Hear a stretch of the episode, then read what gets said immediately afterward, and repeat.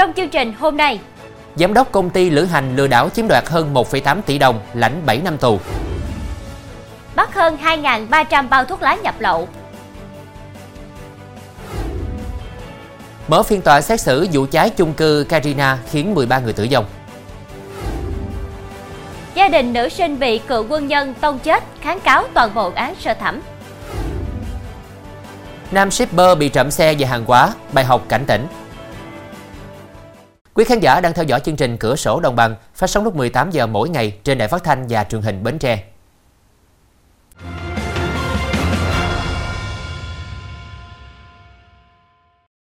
Thưa quý vị, làm quen với một thiếu nữ qua mạng xã hội, một nam thanh niên đã hứa sẽ trả tiền nếu thiếu nữ này gửi video chat khiêu dâm cho đối tượng. Tuy nhiên, người này lại dùng chính video này để tống tiền ngược lại thiếu nữ trên. Đối tượng này là Nguyễn Hoài Trí, sinh năm 2006, ngụ thị trấn Chợ Gạo, huyện Chợ Gạo, tỉnh Tiền Giang. Trí vừa bị công an huyện Chợ Gạo bắt tạm giữ hình sự để điều tra xử lý về hành vi lừa đảo chiếm đoạt tài sản và cưỡng đoạt tài sản.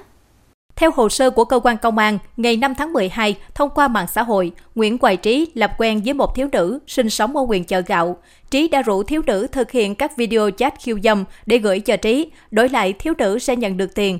Sau khi thực hiện theo yêu cầu của Trí, thiếu nữ không nhận được tiền mà còn bị Trí đe dọa, khống chế, phải nạp cho Trí nhiều cạc điện thoại và buộc phải tiếp tục thực hiện video chat khiêu dâm.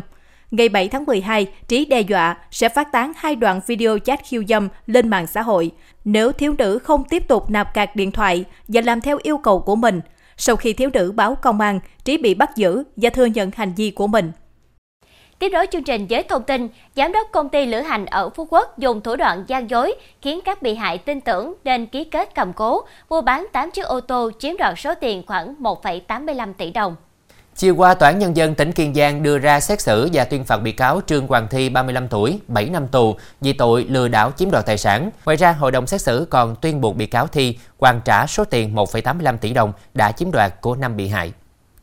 Theo cáo trạng, vào tháng 7 năm 2020 thì thành lập công ty trách nhiệm hữu hạn Lữ hành Gia Huy Tour ở thành phố Phú Quốc. Trong quá trình hoạt động thì thuê ô tô của nhiều người rồi cho khách thuê lại để hưởng tiền chênh lệch. Từ tháng 5 năm 2021 đến tháng 10 năm 2021, do cần tiền tiêu xài cá nhân nên Thi đã thuê 8 chiếc xe ô tô rồi dùng thủ đoạn gian dối làm giả hợp đồng mua bán xe ô tô. Từ đó làm cho các bị hại tin tưởng mà ký kết cầm cố mua bán 8 chiếc xe ô tô nói trên với Thi. Qua đó, Thi đã chiếm đoạt của 5 bị hại số tiền 1 tỷ 850 triệu đồng. Sau thời gian dài, Thi không trả tiền thuê xe cho các chủ xe và không đóng lãi cho những người cầm xe. Biết mình bị lừa, nên những người này tố cáo hành vi gian dối của Thi đến cơ quan công an. Tháng 3 năm 2022, Thi bị cơ quan cảnh sát điều tra công an tỉnh Kiên Giang bắt tạm giam.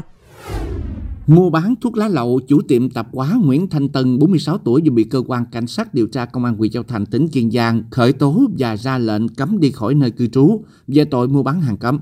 Vào khoảng 16 giờ ngày 19 tháng 12, Tân liên lạc với một đầu nậu để mua thuốc lá lậu về bán. Sau đó Tân đậu xe tải ở gần nhà thì có một thanh niên lạ mặt lại giao cho Tân hai bao. Bên trong có chứa 1.000 gói thuốc lá điếu nhập lậu nhãn hiệu Hero. Sau đó, Tân chạy xe về tiệm tạp hóa của Tân để cất giấu thì bị lực lượng cảnh sát kinh tế công an tỉnh phát hiện bắt quả tang. Ngoài ra, Tân còn giao nộp 1.390 bao thuốc lá mà Tân đã mua trước đó. Tân khai nhận số thuốc nêu trên Tân mua về để bán lẻ kiếm lời, nhưng chưa kịp tiêu thụ thì bị bắt. Hiện vụ việc đang được điều tra làm rõ. Thưa quý vị, một phụ nữ 23 tuổi ở Đồng Tháp giận chồng đã bỏ con trai 14 ngày tuổi vào thùng nhựa rồi thả trôi sông. Bé trai đã tử vong. Đối tượng tên Nguyễn Thị Thùy, sinh năm 2000, ngụ xã Mỹ Tân, thành phố Cao Lãnh, tỉnh Đồng Tháp, đang bị công an tỉnh Đồng Tháp tạm giữ hình sự để điều tra hành vi giết con mới đẻ. Theo điều tra ban đầu, vào lúc 19 giờ 30 phút ngày 19 tháng 12, Công an thành phố Cao Lãnh tiếp nhận tin báo của Nguyễn Thị Thùy về việc con trai của mình là bé P, 14 tuổi, bị mất tích khi đang ngủ trên võng trong nhà.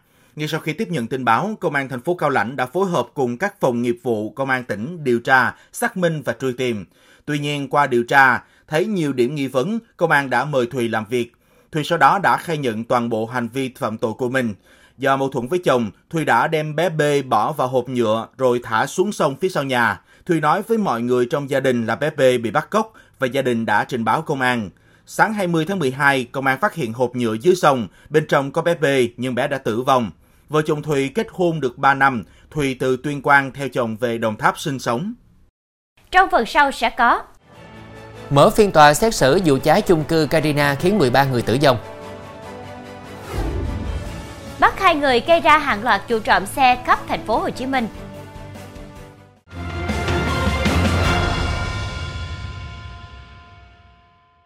Thưa quý vị, sáng nay Tòa án nhân dân thành phố Hồ Chí Minh mở lại phiên xét xử sơ thẩm vụ cháy chung cư Carina Plaza ở quận 8 làm 13 người chết, 72 người bị thương và thiệt hại hơn 126 tỷ đồng.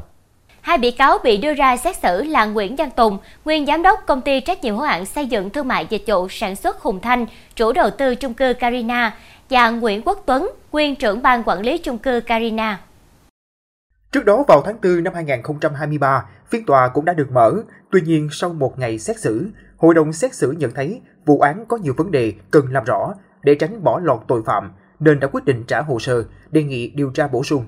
Nhận lại hồ sơ, cơ quan điều tra tiến hành điều tra bổ sung và Viện Kiểm sát Nhân dân thành phố ban hành cáo trạng, qua đó đã giữ nguyên quan điểm truy tố. Theo nội dung vụ án, khoảng 1 giờ 15 phút ngày 23 tháng 3 năm 2018, lửa xuất hiện tại tầng hầm Block A, chung cư Carina, từ khu vực để chân xe máy của một người dân. 3 phút sau, khói và lửa phát ra phía trước đầu xe, rồi lửa bùng lên cao ngang ống thông gió ở tầng hầm. Đến 1 giờ 23 phút, hệ thống chiếu sáng tầng hầm bị tắt, ngọn lửa bùng lên, thiêu rụi nhiều xe máy, ô tô. Luồng khí nóng độc luồn theo buồng thang thoát hiểm dẫn lên các tầng nổi phía trên chung cư, khiến 13 người tử vong, 72 người bị thương. Tổng tài sản bị thiệt hại là 126 tỷ đồng.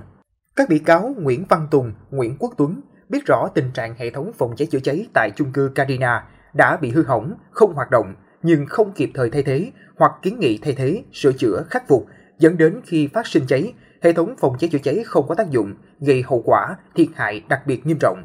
Dự kiến phiên tòa kéo dài trong 5 ngày, từ 21 đến ngày 25 tháng 12.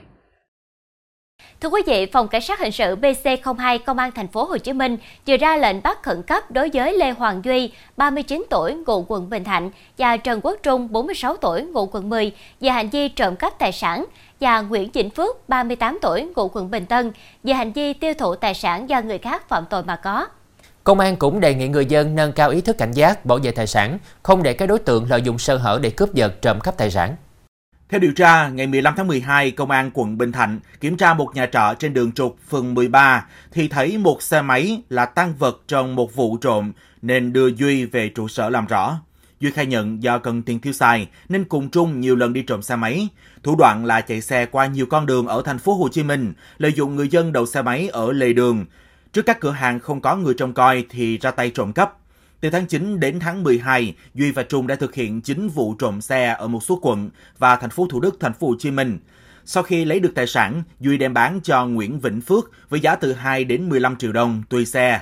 Phước sau đó lên mạng xã hội ra bán xe, lời từ 500.000 đồng cho đến 1 triệu đồng một xe. Khám xét khẩn cấp nơi ở của Phước, công an cũng thu giữ nhiều tăng vật, trong đó có 5 xe máy có dấu hiệu bị đục số khung số máy. Vụ việc đang tiếp tục được điều tra. Thưa quý vị, gia đình nữ sinh bị tông tử vong ở Ninh Thuận có đơn kháng cáo bản án sơ thẩm ngày 5 tháng 12 của Tòa án quân sự khu vực 2, quân khu 5 đối với bị cáo Hoàng Văn Minh vì cho rằng mức hình phạt cựu quân nhân nhận chưa nghiêm khắc, ngoài ra có dấu hiệu bỏ lọt tội phạm. Bên cạnh đó, đại diện gia đình nạn nhân đề nghị tòa đánh giá các vấn đề khác trong vụ án một cách khách quan, toàn diện để có một phán quyết phù hợp với quy định của pháp luật đạo đức xã hội. Cụ thể, bị cáo Hoàng Văn Minh, cựu thiếu tá trung đoàn không quân 937, bị tòa án quân sự khu vực 2 tuyên 14 tháng tù, tội vi phạm các quy định về tham gia giao thông đường bộ, vì đã gây tai nạn khiến nữ sinh tử vong. Trong đơn kháng cáo, ông Hồ Hoàng Hùng, cha của nữ sinh cho rằng bản án sơ thẩm đã đánh giá không đúng với tính chất, mức độ, hậu quả hành vi phạm tội của bị cáo. Ngoài ra, việc đình chỉ vụ án khai báo gian dối đối với vợ và chú của cựu quân nhân Hoàng Văn Minh đã được gia đình bị hại khiếu nại bằng văn bản cũng như lời trình bày tại tòa nhưng không được xem xét chấp nhận. Việc đình chỉ dẫn đến có dấu hiệu bỏ lọt tội phạm với vai trò đồng phạm. Bên cạnh đó, ông Hùng cho rằng mức bồi thường dân sự 245 triệu đồng là không phù hợp. Tiếp tục chương trình với thông tin, Phòng Cảnh sát Giao thông Công an tỉnh Đắk Lắk vừa xác minh xử lý thanh niên chạy xe máy không đội mũ bảo hiểm, dương tính với ma túy và bốc đầu xe. Trước đó, ngày 19 tháng 12, lực lượng cảnh sát giao thông đang làm nhiệm vụ trên quốc lộ 26 thì nhận được tin báo của người dân về việc có hai thanh niên chạy xe máy không đội mũ bảo hiểm bốc đầu xe. Lực lượng cảnh sát giao thông phối hợp trích xuất camera trên tuyến quốc lộ 26 để xác minh phương tiện, danh tính người điều khiển để xử lý. Qua xác minh xác định người điều khiển phương tiện là N, chạy xe máy chở M, cùng sinh năm 2003. Quá trình làm việc, cơ quan công an phát hiện cả hai thanh niên đều dương tính với chất ma túy. Sau đó, tổ công tác tiến hành lập biên bản với các lỗi vi phạm, điều khiển xe chạy một bánh đối với xe hai bánh, điều khiển xe mà trong cơ thể có chất ma túy, không có giấy phép lái xe, không đội mũ bảo hiểm. Công an thành phố Móng Cái, Quảng Ninh vừa ra quyết định khởi tố đối tượng sử dụng ma túy, điều khiển ô tô gây tai nạn liên quan, khiến nam thanh niên ngồi quán nước gian đường bị thương. Hiện cơ quan chức năng thành phố Móng Cái đang phối hợp điều tra, làm rõ để xử lý đối tượng theo quy định. Ngày 8 tháng 12, Hiếu điều khiển ô tô bán tải từ đại lộ Hòa Bình đến khu 2, phường Hòa Lạc, thành phố Móng Cái. Trong lúc lái xe, Hiếu mãi nghe điện thoại nên thiếu quan sát, gây va chạm với xe ô tô chạy cùng chiều. Tuy nhiên, Hiếu vẫn tiếp tục điều khiển phương tiện với tốc độ cao và tiếp tục đâm vào quán bán nước ven đường, làm bị thương một người dân. Xe ô tô của Hiếu chỉ dừng hẳn khi đâm vào một xe ô tô đang đổ bên đường.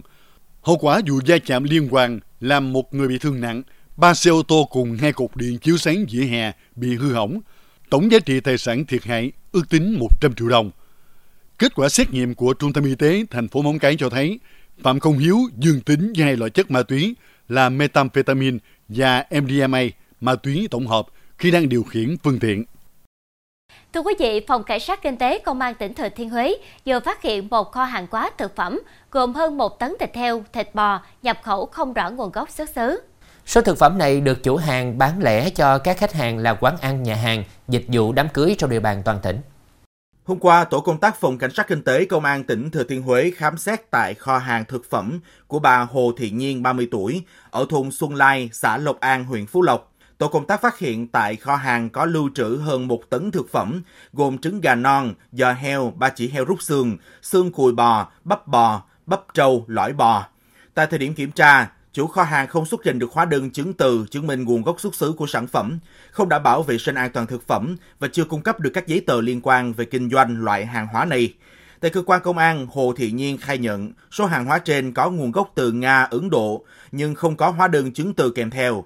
Số thực phẩm này Nhiên bán lẻ cho các khách hàng là quán ăn, nhà hàng, dịch vụ đám cưới trên địa bàn. Phòng Cảnh sát Kinh tế Công an tỉnh Thừa Thiên Huế đang tiếp tục tiến hành điều tra làm rõ để xử lý theo quy định của pháp luật. Sáng nay tại trường phổ thông Hetman Gmeiner Dinh, thành phố Dinh, tỉnh Nghệ An đã xảy ra vụ sập trần phòng học khiến nhiều học sinh bị thương. Phòng học vừa bị sập là nhà cấp 4 được xây dựng từ hàng chục năm trước. Thông tin ban đầu cho biết sự việc xảy ra vào khoảng 7 giờ 40 phút ngày 21 tháng 12 tại trường phổ thông Herman Gmeiner, phường Hưng Phúc, thành phố Vinh, Nghệ An. Khu vực xảy ra sự việc là phòng học lớp 11A9. Vào thời điểm trên, hàng chục học sinh lớp 11A9 đang ở trong phòng học thì bất ngờ phần trần bị sập. Vụ việc khiến một học sinh bị thương nặng và nhiều học sinh khác bị thương.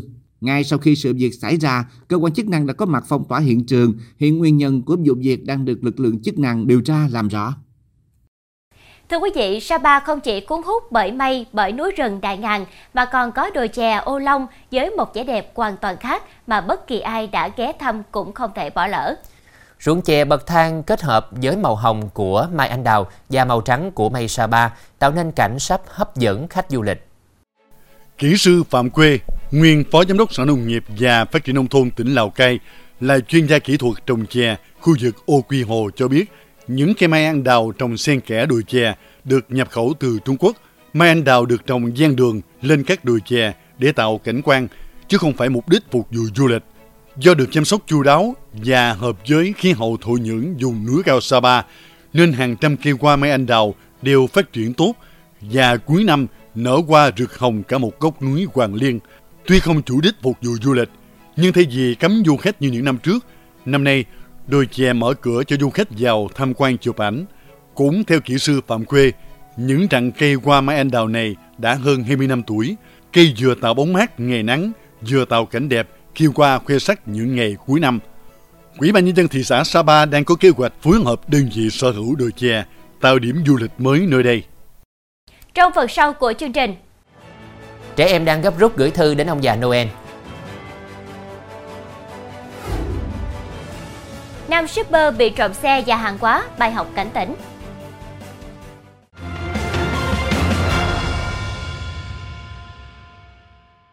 Tin thế giới, Anh sẽ cấm chó bully cỡ lớn từ cuối năm nay do sự phản đối kịch liệt của người dân sau một số vụ chó bully tấn công gây chết người.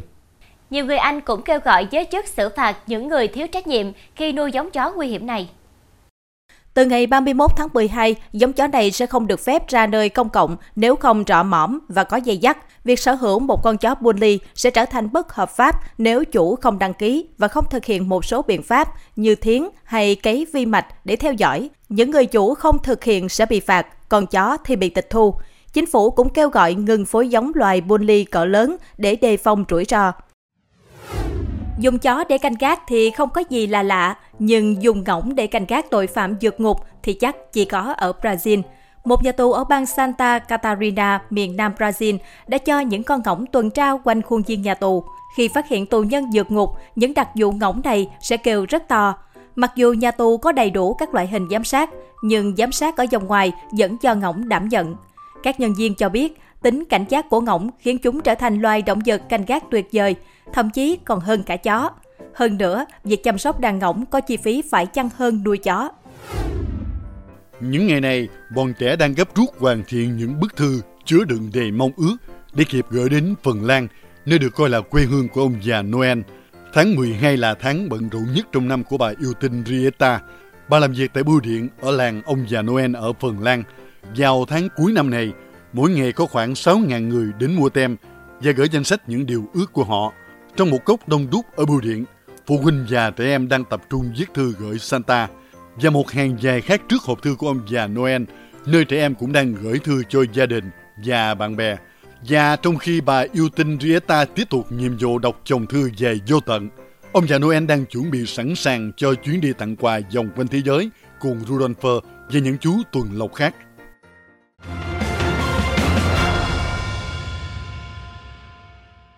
Thưa quý vị, mới đây mạng xã hội xôn xao trước một vụ nam shipper mất cảnh giác đã bị kẻ gian trộm mất xe lẫn hàng hóa trên xe, ước tính thiệt hại hàng chục triệu đồng. Đây không chỉ là bài học đối với riêng nạn nhân mà còn là lời nhắc nhở đến những người làm nghề giao hàng nói riêng và tất cả mọi người nói chung, đặc biệt là trong thời điểm gần Tết Nguyên đán. Ngày 1 tháng 12, Công an huyện Củ Chi, thành phố Hồ Chí Minh lập hồ sơ lấy lời khai Nguyễn Minh Tuấn, 39 tuổi, ngụ huyện Củ Chi để điều tra về vụ trộm cắp tài sản xảy ra tại thị trấn Củ Chi. Nạn nhân là nam shipper tên gọi tắt là P, 36 tuổi, ngụ huyện Củ Chi. Chiều ngày 29 tháng 11, dò vào trong nhà khách để lấy hàng mà không rút chìa khóa xe, anh P bị một đối tượng leo lên xe rồ gà chạy mất, lấy luôn cả số hàng hóa trên xe chưa kịp giao. Làm việc với công an, Tuấn khai nhận sau khi trộm đã chạy xe máy của anh P đến khu vực giáp ranh và bán cả xe lẫn hàng cho một đối tượng chưa rõ lai lịch với số tiền khoảng 1,5 triệu đồng. Như vậy, chỉ trong khoảnh khắc chủ quan và bất cẩn, anh Pì vừa bị mất chiếc xe kiếm cơm hàng ngày, vừa mất số hàng trên xe, ước tính trị giá khoảng từ 7 đến 10 triệu đồng. Gần Tết Nguyên đáng thường là thời điểm mà các đối tượng trộm cắp tài sản lộng hành. Theo đó, tất cả tài sản đều có thể lọt vào tầm ngắm của chúng. Do đó, đối với các shipper với số lượng hàng hóa và tần suất giao hàng gia tăng, cần đặc biệt nâng cao cảnh giác. Khi dừng xe lấy hoặc giao hàng, shipper phải rút chìa khóa xe, thậm chí khóa cổ xe, đậu xe trong tầm mắt quan sát. Nhiều kẻ gian hiện nay còn lập nhóm, dựng kịch bản vào vài khách hàng rồi dẫn dụ shipper đi vào hẻm sâu, nơi vắng vẻ để giao và nhận hàng rồi ra tay cướp tài sản. Do đó thường xuyên cập nhật các chiêu thức mới của kẻ gian trên các phương tiện thông tin đại chúng uy tín cũng giúp mỗi người có thêm cảnh giác và cách thức để phòng ngừa trộm cắp tài sản. Bên cạnh đó, chính quyền các địa phương cũng cần có biện pháp quản lý đối tượng ăn không ngồi rồi, nghiện ma túy, lang thang trên địa bàn để tránh họ manh động làm liều, gây mất an ninh trật tự trong khu vực. Thưa quý vị, nạn trộm cắp tài sản ngày càng diễn biến phức tạp khi các đối tượng xấu dựng lên nhiều kịch bản tinh vi và thực hiện hành vi vô cùng manh động. Do đó, mỗi người cần tránh lơ là, nâng cao tinh thần cảnh giác trong mọi tình huống để bảo vệ tài sản của mình. Thông tin vừa rồi cũng đã khép lại chương trình hôm nay. Hẹn gặp lại quý khán giả vào lúc 18 giờ ngày mai trên đài phát thanh và truyền hình Bến Tre. Khánh Trình, Lan Anh xin kính chào tạm biệt và kính chúc quý khán giả một buổi tối với thật nhiều điều tốt lành.